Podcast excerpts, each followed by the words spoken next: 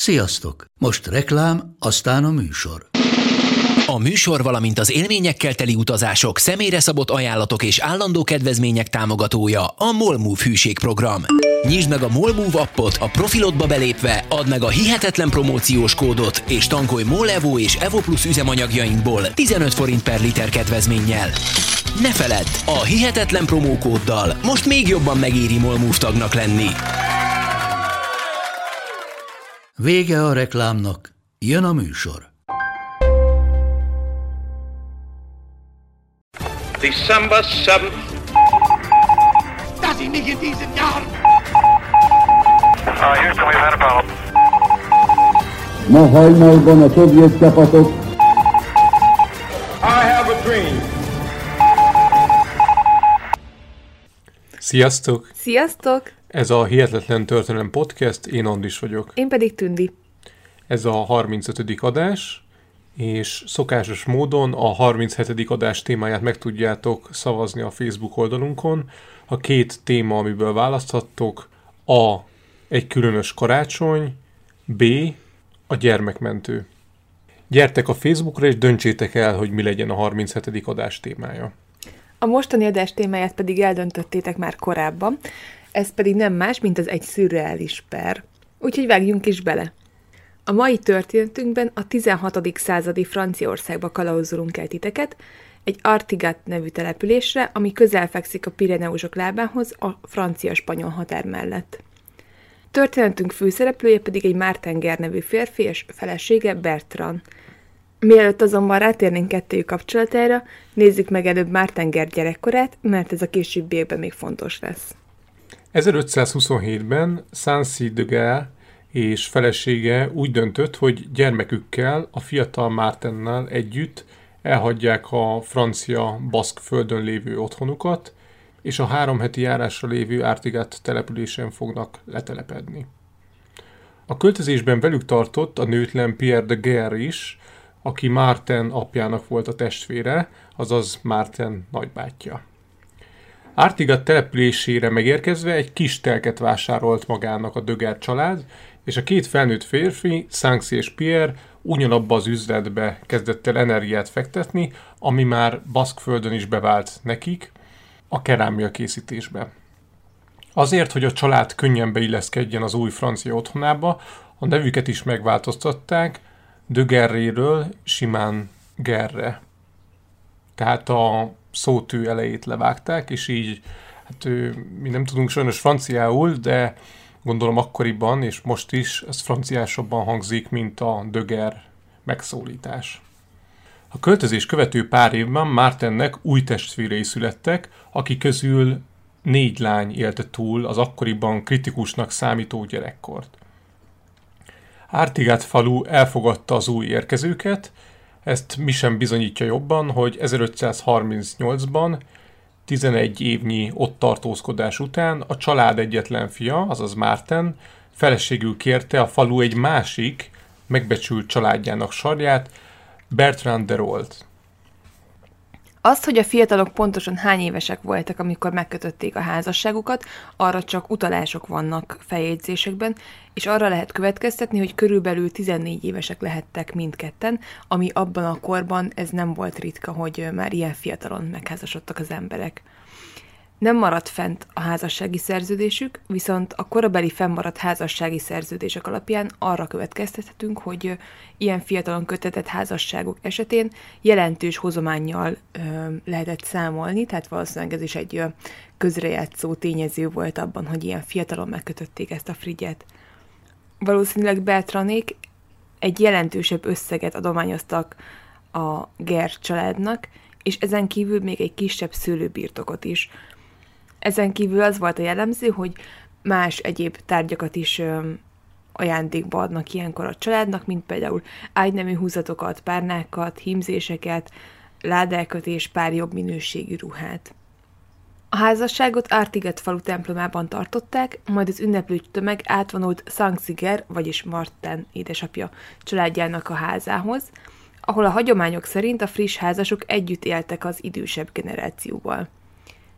Az estig tartó ünneplés végén Márten és Bertan pedig a hitves hiányba vonultak, ami egy kicsit kellemetlen utólag belegondolod, az egész nász nép követte őket, ez volt a szokás, és egy falubeli idős asszony körbejárt őket füstölőkkel, aminek az volt a célja, hogy ezzel biztosítsa azt, hogy a házasság az egy termékeny házasság lesz.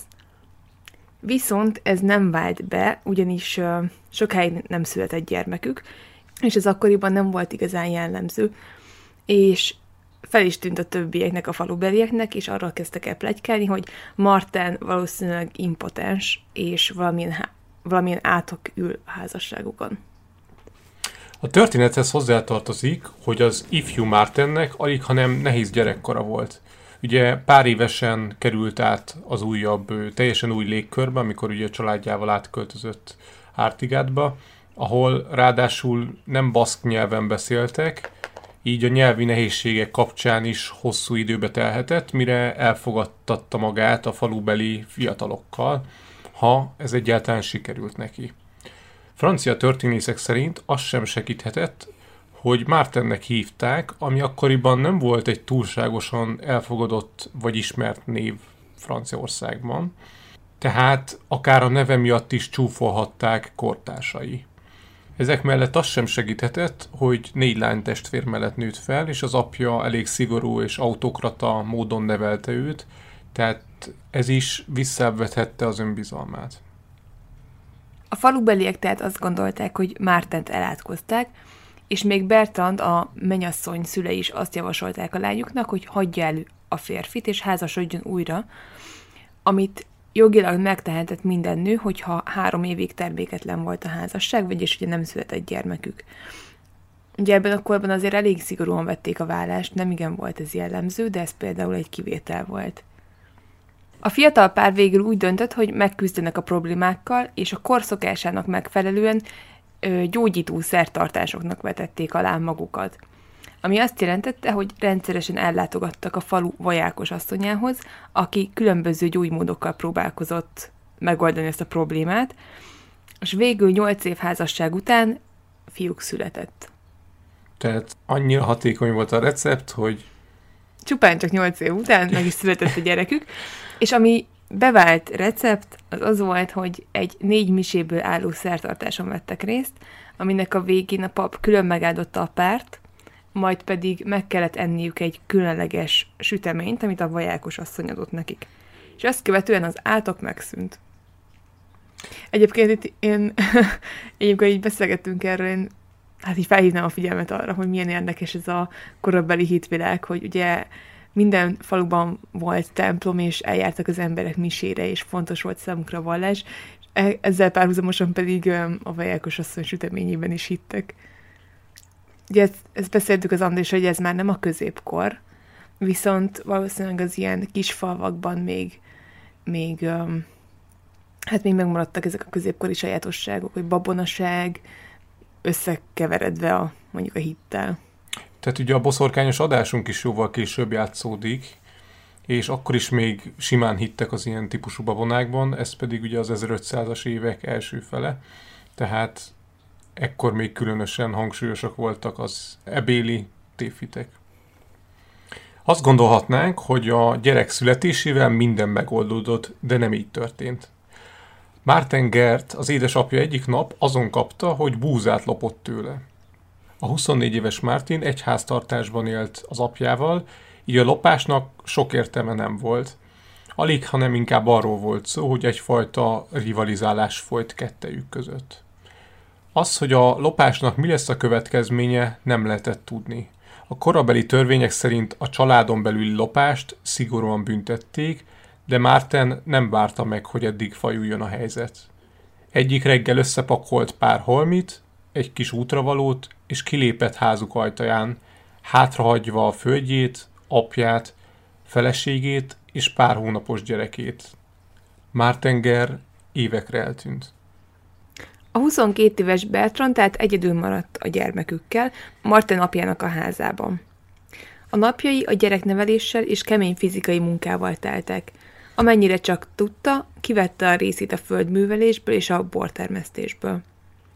Egy pár év múlva Martin szülei meghaltak, így a vagyonukat és a földjeiket Márten és Bertrand örökölték volna, viszont mivel Martinről semmit sem tudtak, így hivatalosan a vagyont Pierre Ger, Martin apjának a testvére örökölte, addig, amíg Martin elő nem kerül. A helyzetet bonyolította, hogy Berton édesapja is meghalt, az özvegyen maradt édesanyját pedig Martin nagybátyja vette el feleségül. Az ő esküvőjüket követően pedig Berton édesanyja, Martin nagybátyja és Berton egy háztartásba kerültek és együtt éltek. Tehát tényleg csak a biztonság kedvéért, ugye van Bertrand, Martin felesége, aki egyedül maradt, és az ő édesanyja hozzáment Martin apjának a testvéréhez.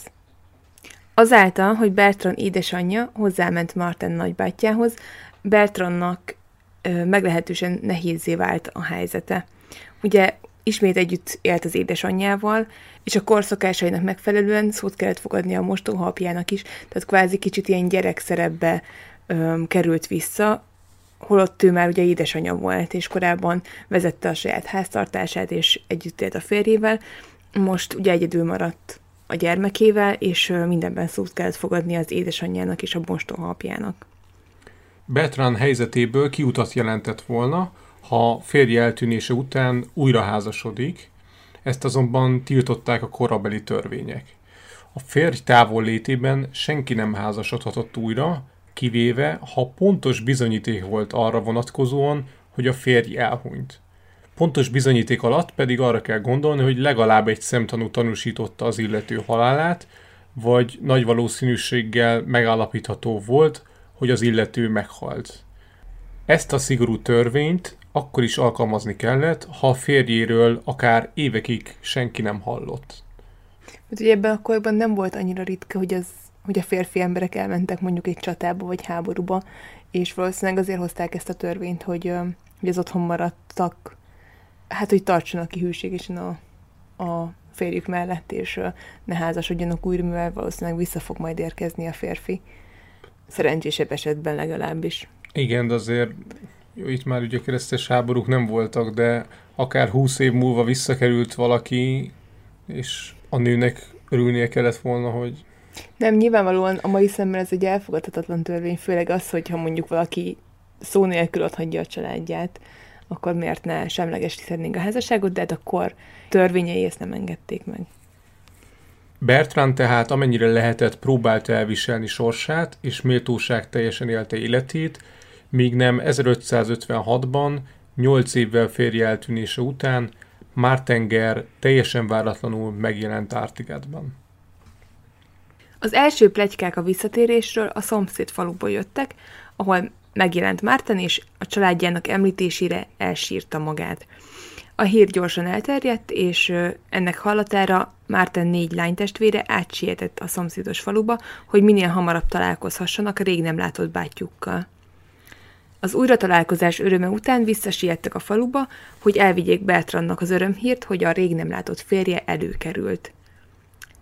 Amikor Bertrand először meglátta a férfit, akkor visszahőkölt, és nehezen ismerte őt fel. Ezután a férfi és Bertrand szóba elegyedtek egymással, és a régmúlt történéseiről beszélgettek, a közös emlékeikről, Martin még azt is megemlítette, hogy arra is emlékszik, hogy melyik szekrény melyik fiúkjában hagyta egy fehér nadrágját nyolc évvel korábban, amikor elhagyta a falut. Tehát igazából meggyőzte Bertrand, hogy valóban ő került elő. Pierre Ger is üdvözölte az unokaöccsét, de ő is bizonytalan volt, hogy valóban Martennel áll szembe, viszont Martin mesélt neki a régi időkről, felidézte a közös emlékeket, és ez meggyőzte a férfit, hogy tényleg az unokaöccse tért vissza a faluba. A háború kicsit megváltoztatta Mártent, ráadásul a férfi azonosításában az sem segített, hogy betegen tért vissza, alig ha nem himlője lehetett a visszatérésekor, így pár napig még a szomszéd falu fogadójában lábadozott, ahol Bertrandnak volt egy kis ideje megszokni a kicsit megváltozott férjét. A történethez hozzátartozik, hogy akkoriban ugyebár nem voltak még fényképek, és a falubeliekről szinte soha nem készültek festmények, így mindenki csak a memóriájára tudott hagyatkozni, ha egy rég nem látott baráttal találkozott újra, sok-sok év után. Valamint az sem volt ritka, hogy a háborúból visszaérkező férfiak nagyon megváltoztak a több éves szolgálat ideje alatt. Amikor Márten felgyógyult, akkor Bertrannal együtt tértek vissza Artigatba, és újra együtt élhetett a férj és a feleség. Márten örült, hogy visszakerült a faluba, örömmel üdvözölte a szomszédokat, és elbeszélgetett velük a közös korábbi emlékeikről. Mindenkinek elmesélte, hogy milyen volt a hadseregben szolgálni, és hogy ott milyen tapasztalatokat szerzett. Bertrand és Martin kapcsolata semmiben sem hasonlított a régi házasságukhoz. Mindketten jól kijöttek egymással, a következő három évben pedig két lányok is született, de közülük csak az egyikük élte túl a csecsemőkort. A házasok életében minden szép és jó volt. Martin ügyesen bánt a pénzzel, és jól gazdálkodott a családi vagyonnal, amivel a család egyre több pénzre tett szert. Ezt azonban nem nézte jó szemmel Pierre Ger. Pierre Ger ugyanis ö, megharagudott Martenre, amiért az kikérte a jogos örökségét, amit apja hagyott rá, és amit a távollétében Pierre Ger kezelt. Itt az örökség alatt nem pénzre gondolunk, hanem földekre, amit Marten alig, hanem bérbe akart adni, eladni, vagy pedig más módon befektetni, de ez nem tetszett a nagybácsinak. Ráadásul Marten nem csak az örökségét kérte el a nagybátyjától, hanem az évek alatt abból beérkező profitot is, amit Pierre Ger megtagadott tőle. Odáig folyult a vitájuk, hogy Marten beperelte a nagybátyját.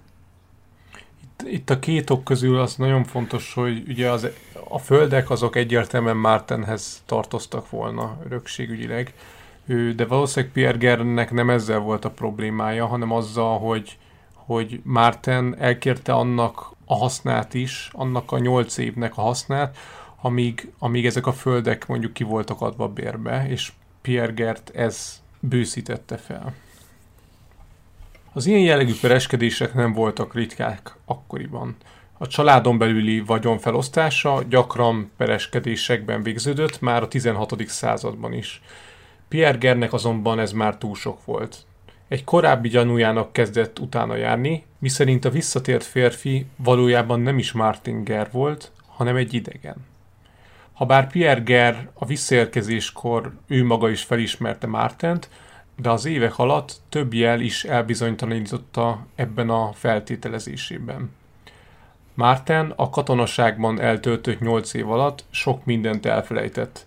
Többek között a gyerekkorában tanul baszk nyelv egyes kifejezéseit is, amit azért ritkán felejtenek el az emberek. Ezen kívül Márten sokkal köpcösebbnek tűnt, mint régénye, valamint ott volt Márten első gyereke, Sanxi is, aki nyomokban sem hasonlított édesapjára. A gyanú akkor erősödött fel Pierre Gerben igazán, amikor Martin kikérte a jussát és az örökséget, amit Pierre egyre inkább úgy látott, hogy csak egy trükk része, és egy idegen akarja kiátszani őt a vagyonából. Pierre megosztotta a feleségével, Bertrand édesanyjával is a gondolatait, valamint elkezdte terjeszteni a faluban, hogy mit gondol. Feleségét könnyen meggyőzte, főleg azért, mert ő sosem kedvelte igazán Mártent, és még mielőtt Márten elment volna a katonának, már akkor is mondta ugye a lányának, hogy hagyja, hagyja ott a férjét, és kezdjen egy új életet. Tehát őt igazából nem volt nehéz meggyőznie. A falubelieket pedig igazán megosztotta ez a feltevés, hogy esetleg nem is Marten tért vissza a faluba, hanem egy idegen ember, mert voltak, akik ugye rögtön felismerték Martent, és voltak, akik pedig Pierre feltételezésének hallatán ők is elbizonytalanodtak, hogy hát esetleg tényleg nem Marten érkezett vissza. A következő egy évben nem oldottak meg a család problémái és a vitái, Pierre pedig egyre több ember fejében ültette el a gondolatot, hogy Marten igazából nem is Marten, hanem csak egy imposztor, aki ki akarja őt semmizni a vagyonából. Ekközben Martin azzal védekezett, hogy a nagybátyja azért terjeszti róla hazugságokat, mert kikérte a jogos vagyonát, és ezt pedig a férfi, vagyis Pierre meg akarja magának tartani, és ez csak egy trükk a részéről, hogy, hogy ne kelljen neki odaadni ezt a pénzt. A falu megosztottá vált. A cipész például azt híreztelte, hogy Martennek összement a lába az évek alatt, ami igazán gyanús, miközben Marten lánytestvérei mind megmertek volna esküdni, hogy tényleg a testvérük tért vissza a háborúból. Eközben Bertan, a feleség is kiállt Marten, vagyis a férje mellett, és arról beszélt, hogy aki nem hiszi el, hogy valójában a férje tért vissza, azt legszívesebben megölni. Egy alkalommal Pierre Ger és más rokonok Martinra támadtak, és bottal kezdték el ütlegelni, amit csak akkor hagytak abba, amikor Beltrán közbeavatkozott, és testével védte meg a férjét. Ártigádban körülbelül ugyanannyian voltak az új Martin ellenzők, mint az elfogadók. Utólagosan azt lehet feltételezni, hogy lehetséges, hogy a falu lakosai a vallásuk szerint szimpatizáltak, vagy voltak Martin ellen. A protestánsok Martin oldalán álltak, míg a katolikusok ellene voltak. 1559-ben, azaz három évvel Márten visszatérése után azonban két esemény is történt, ami Márten kilétét még jobban megkérdőjelezte. Egy alkalommal egy volt katona utazott keresztül a falun, aki azt állította, hogy szerinte Mártenger nem az, akinek vallja magát, mivel ő együtt harcolt az illetővel és jól ismeri. A másik esemény egy farm leégése volt, amit Mártennel hoztak összefüggésben, és az események után, mint gyanúsítottat, a Toulouse-i börtönbe vitték, ahol a férfi, akinek a telke leégett, azzal is meggyanúsította a bíró előtt Mártengert, hogy házasságtörést követett el, és nem az, akinek állítja magát. Utólag tudjuk, hogy a gazda ezeket a feltételezéseket Pierre Ger felbújtására mondta el a bírónak, tehát ez nem a férfi saját meggyőződése volt, akinek leégett a telke, hanem erre Pierre Ger bújtotta fel. Bertram magához vett valamennyi pénzt, és útra kelt Artigatba, hogy kiszabadítsa a börtönbe esett férjét, valamint elmondja a bíróságnak, hogy tévesen gyanúsítják azzal Martent, hogy nem az, akinek mondja magát.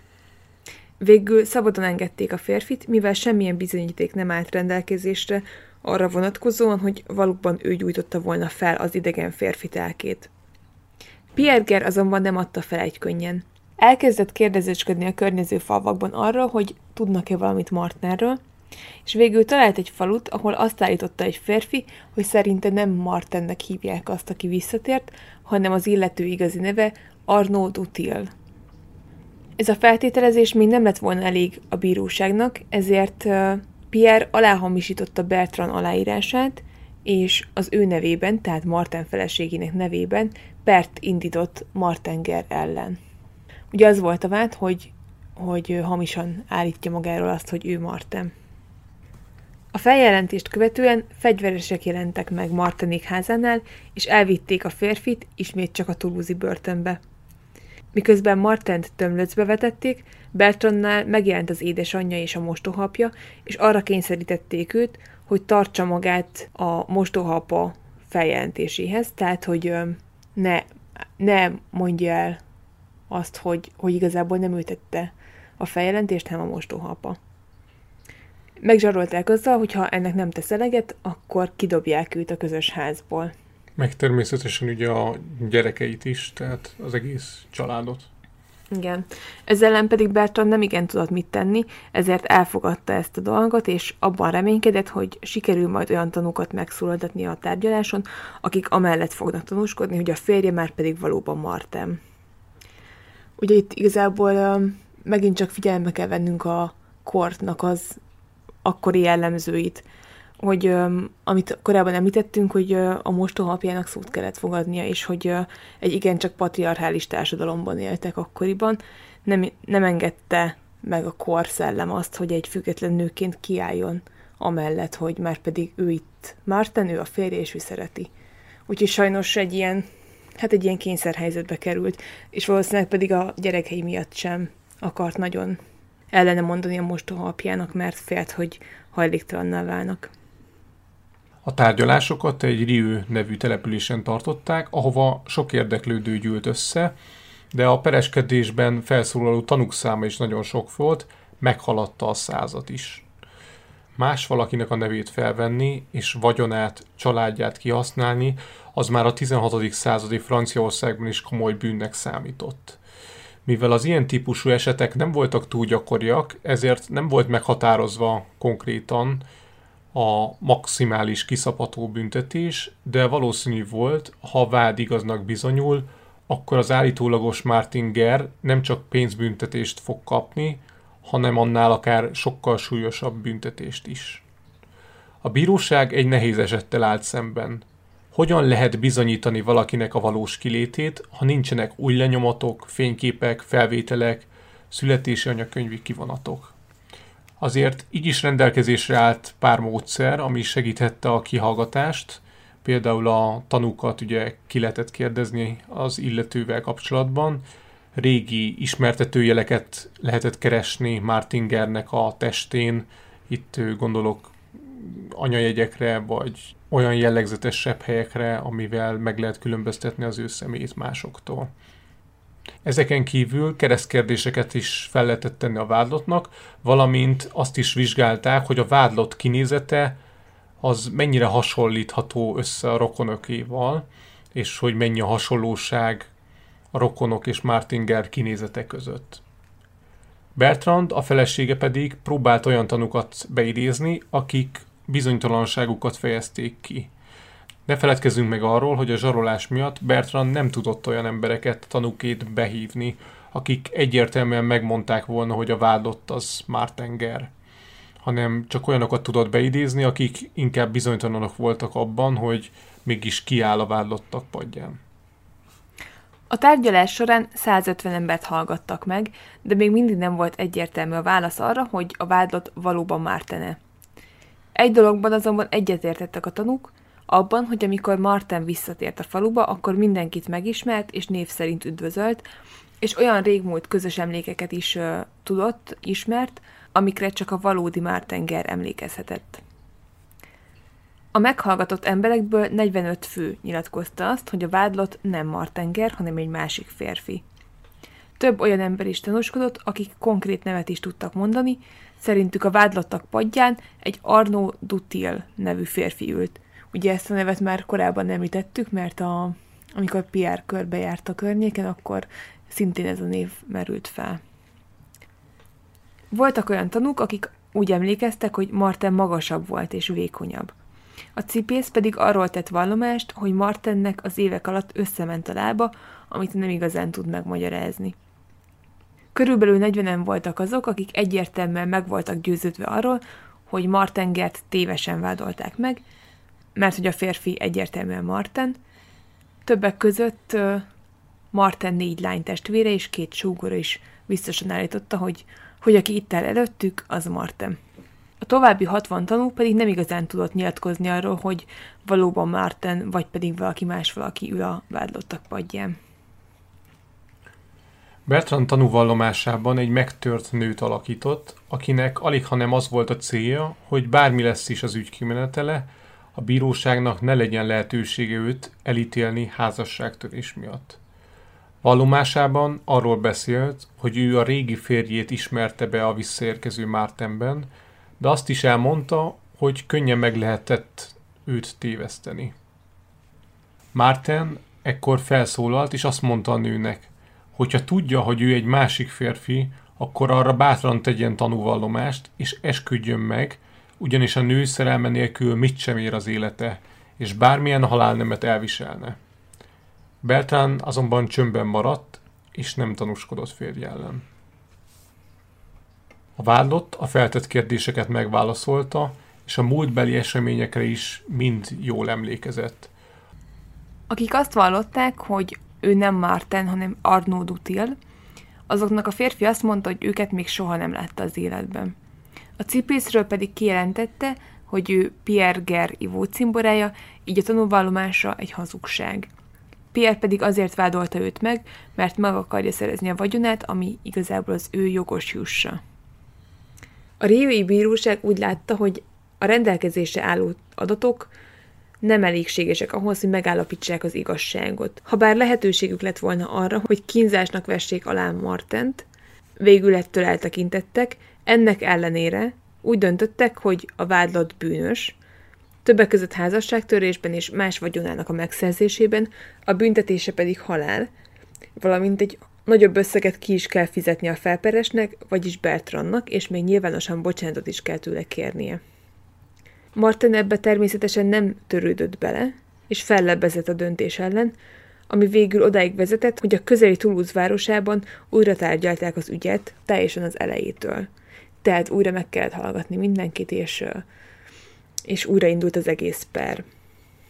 A tárgyalás több hétig tartott, és az alatt, az eltelt idő alatt a vállott börtönben ült, ráadásul a mai szóval előzetes letartóztatásban lévők esetében olyan magas volt a szökések aránya, hogy a kevésbé gyanús esetekben is bilincset alkalmaztak, és bilincset kellett viselnie Mártennek.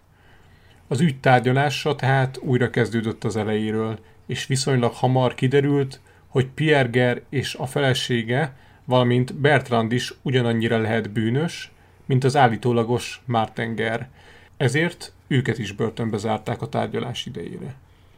Hát jobban meggondolva nem tudom, van-e értelme bárkit beperelni a 16. századi Franciaországba.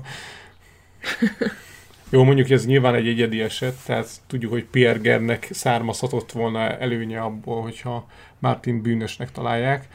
Tehát ő, így, hogyha hazudott, akkor őt is el lehetett volna ítélni. És ugye először Martin perelte be Pierre-t, azért, mert nem akarta kiadni a jogos örökségét. Tehát igazából Pierre ellen is volt már egy vád. Újra meghallgatták Bertrand, majd pedig Martent kezdték kérdezgetni a régmúltról. Marten ismét tudta a választ minden kérdésre, olyanokra is, amikre sokan nem emlékeztek a megjelentek közül, akik a faluból érkeztek. A tárgyalás során sikerült megszólaltatni új tanúkat is, de ez sem hozott egyértelmű változást az ügy kivizsgálásában. A 30 új tanú közül 10 tanúskodtak Martin mellett, nyolcan mondták azt, hogy az illető egy Arnaud Dutil nevű ember, a többiek pedig nem tudták megmondani, hogy kicsoda valójában a vádlott. A bíróság már mindenkit meghallgatott, és úgy nézett ki, hogy döntésre is jutott. A római jog miatt még mindig jobb volt egy bűnös embert futni hagyni, mint egy ártatlan embert kivégezni, ezért a bíróság Martin Gerjovára készült el dönteni, amikor egy hirtelen fordulat állt be az ügybe, ugyanis a bíróság épületébe belépett egy falábú ember. A frissen megjelent férfi mindenki meglepődésére azt állította, hogy ő Martenger.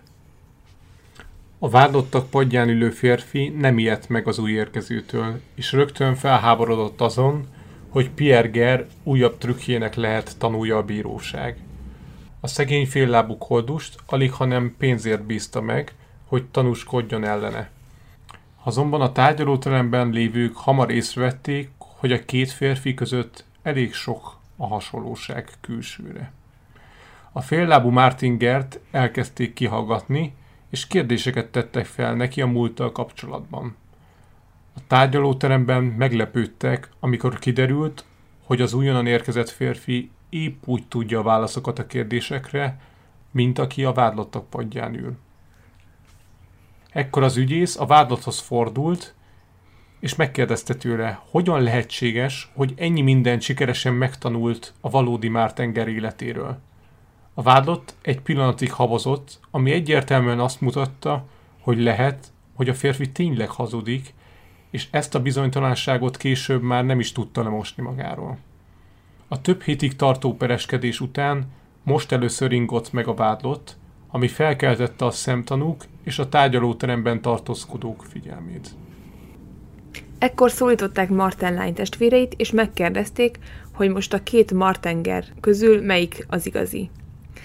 A négy lányból három félénken, de a féllábú Martenre mutatott.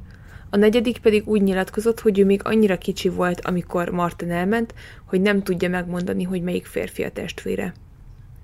Ekkor Bertrand hívták elő. A nő megnézte közelebbről a falábú embert, és sírva fakadt. A bíró felszólította arra, hogy tanúskodjon, mire Bertrand sírva vallotta meg, hogy a vádlott megtévesztette őt, és csak most látja azt, hogy ki is az igazi férje.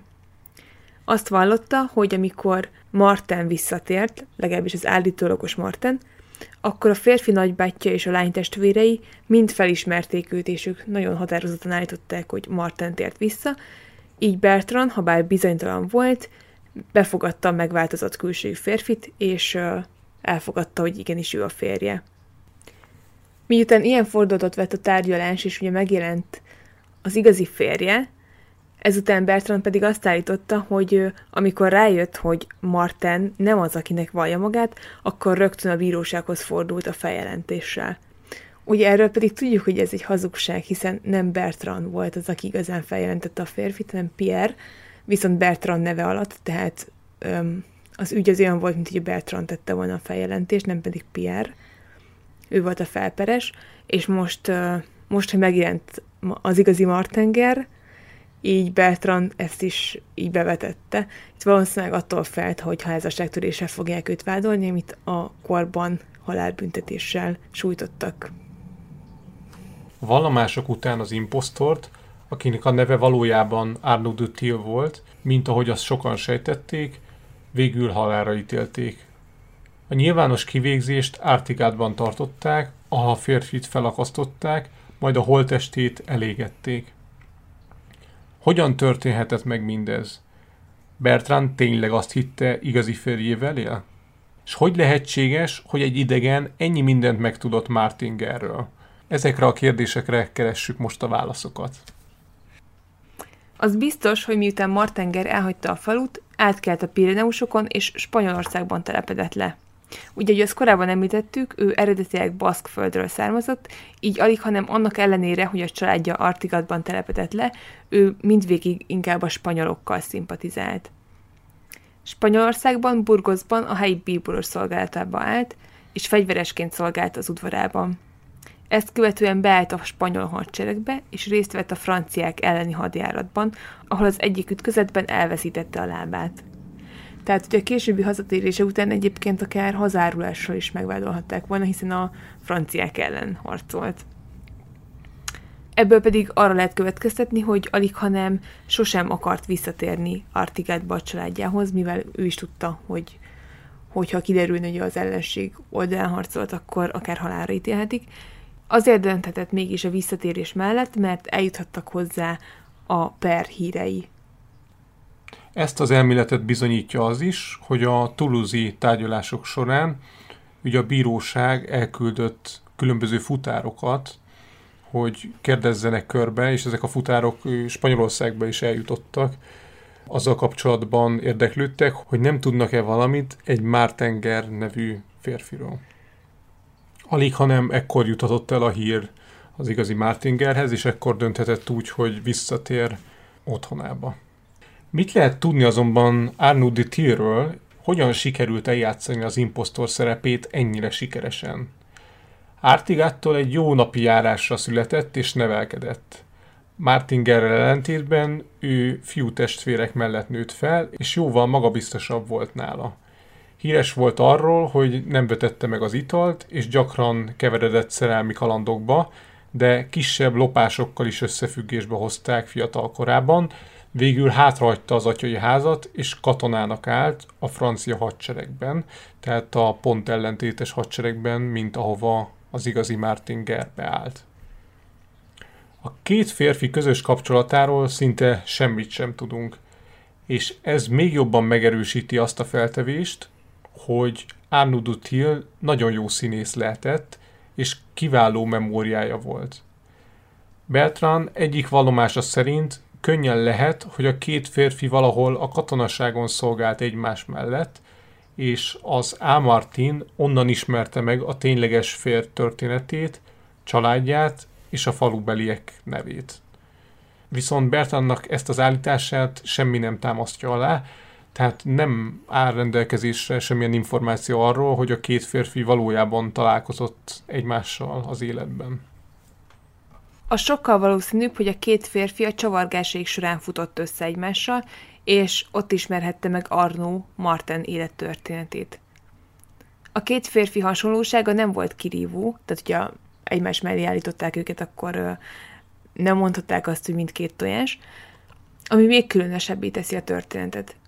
Marten magas és soványabb volt, és egy kicsit sötétebb volt a haja.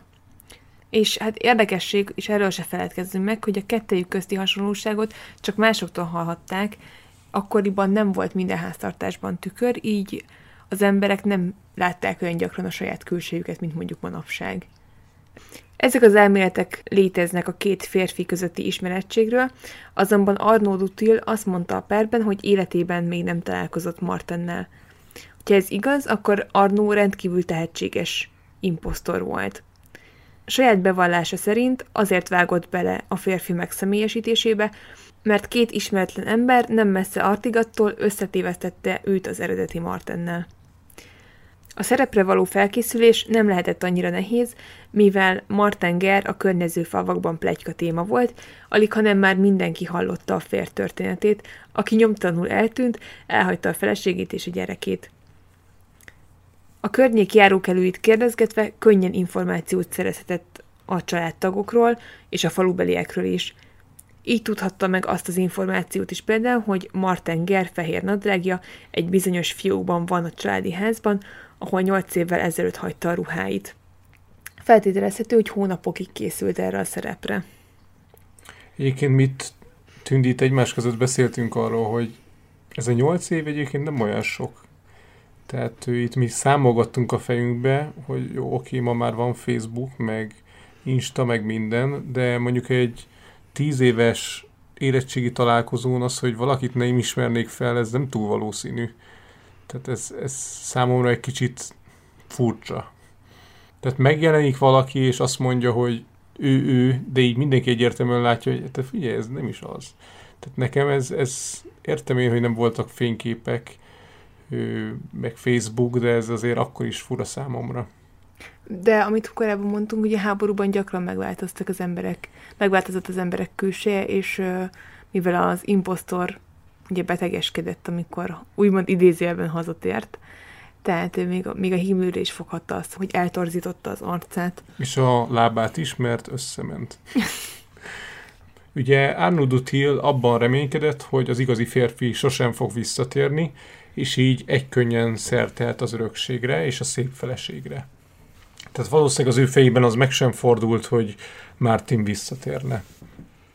Utólag mindig okosabb az ember, de alig, ha nem, ha nem tartott volna igényt a vagyonra, azaz nem veszett volna össze Pierrel, akkor csak évekkel később jöhettek volna rá arra, hogy a két ember nem ugyanaz. És alig, ha nem mondjuk 20 év távlatából már nem biztos, hogy kirobbant volna egy pereskedés, így Bertrand mellett boldogan élhette volna az életét Arnaud Dutil. De mi a helyzet Bertrandnal? Nem ismerte volna fel nyolc év távlatából saját férjét? Alig, hanem a megérkezéskor Bertrand maga is elbizonytalanodhatott, hogy valóban férje térte vissza a faluba, de amikor kettesben maradtak, hamar rájöhetett, hogy a férfi nem az, akinek állítja magát. Bizonyosak lehetünk abban, hogy bármelyik férj vagy feleség rögtön rájönne, kivel van dolga egy intim éjszaka után. Bertrand alig, ha nem ezt meg is beszélte az új Martinnal, vagy egyszerűen csak hallgatólagosan beletörődött új helyzetébe. Ha azt vesszük, lehet, hogy sokkal jobb volt neki az új helyzet, Arnaud mint egyedülállónak lenni, főleg, ha a férfi szimpatikus volt neki, és egymásba szerettek. Ugye Márten személyében egy olyan férfi hagyta el Bertrand, akivel, hát valljuk be őszintén, nem volt túl jó a házasságuk, úgyhogy Bertrand alig, hanem örült az új helyzetének. Tehát kijelenthetjük azt, hogy Bertrand szinte száz százalékig biztos volt abban, hogy nem az igazi férje jött vissza, egyszerűen csak örült ennek a helyzetnek, és valószínűleg boldog is volt ebben a helyzetben, ameddig el nem indultak a pereskedések. Ezt a történetet az egyik ügyész részletes visszaemlékezéseiből ismerjük, aki egy könyvet írt az esetből. Az ő feltételezése volt az is, hogy Bertrand alig nem felkészítette a szerelmét a tárgyalásra, és valószínűleg attól kezdve, hogy Pierre meggyanúsította a férfit azzal, hogy nem is az, akinek ő állítja magát, azóta készülhetett a pár arra, hogy majd egyszer meg kell magukat védeni a bíróságon. A tárgyalás megelőző 20 év történéseit alig, hanem Bertrand visszaemlékezései alapján rekonstruálták, és ezeket a történeteket memorizálta az impostor. Egészen az utolsó pillanatokig úgy tűnt, hogy a szerelmük túléli a tárgyalást, viszont amire nem tudtak felkészülni, az az volt, hogy az eredeti Marten visszatér. Egyébként van erről egy film, amit megnéztünk így az adásra készülve, az a címe, hogy Martin visszatér. Igen, és Gerard Depardieu alakítja benne ö, az imposztort. Hát, igencsak érdekes film. Ö, nem mondanánk, hogy ajánljuk, mivel nagyon furcsa dolgok vannak benne, és ö, nem, nem volt annyira, hát szerintünk nem egy jó film, viszont igencsak ö, történethű, úgyhogy ha esetleg felkeltett az érdeklődésetek a, a történet, ha bár már ugye ismeritek a végét, de esetleg ezt még meg tudjátok nézni. De mi nem ajánljuk. Tényleg nem egy jó film. Úgyhogy reméljük, hogy tetszett nektek ez a kis mikrotörténelmi sztori, és uh, Ne felejtsük el, hogy a legérdekesebb történeteket ugye az élet írja, úgyhogy ez is egy ilyen történet volt. úgyhogy uh, most elköszönünk, viszont előtte még egyszer egy emlékeztető, hogy szavazás a Facebookon, úgyhogy gyertek és szavazatok, és uh, hát legközelebb is találkozunk. Addig pedig legyetek jók, és vigyázzatok magatokra. Sziasztok! Sziasztok! A forrásokat megtalálhatjátok a leírásban, vagy a hihetetlentörténelem.simplecast.com-on. Kövessétek a Facebook oldalunkat is, a Hihetetlen Történelem Podcast Facebook oldalt, ahol három naponta jelentkezünk érdekes villámtörükkel. Örömmel fogadunk e-maileket is a hihetetlentörikukat.gmail.com e-mail címen, hogyha esetleg kérdésetek, észrevételetek lenne az adással kapcsolatban. A podcastet megtaláljátok az Apple Podcast adatbázisában, Spotify-on, Google Podcasten és még sok más helyen is. Hallgassatok minket máskor is. Sziasztok! Sziasztok! Ha más podcastekre is kíváncsi vagy, hallgassd meg a Béton műsor ajánlóját. El tudod képzelni, hogy a podcastet, amit éppen most hallgattál, fél év múlva már a mesterséges intelligencia generálja? Mi sem. De ha érdekel, eljötte már a gépek lázadása. Hallgass bele az Embertelen podcastbe. Orsós Lajos vagyok, a műsor házigazdája. Egyelőre még élőben. Egyelőre. Fedezzük fel együtt, hogyan ismerkedik, randizik, mesél és vitatkozik Betty és Péter, két teljesen mesterséges intelligencia. Lajos, a podcast címét mond még egyszer, Léci. Oké. Okay. Embertelen podcast. Ez a műsor a Béton közösség tagja.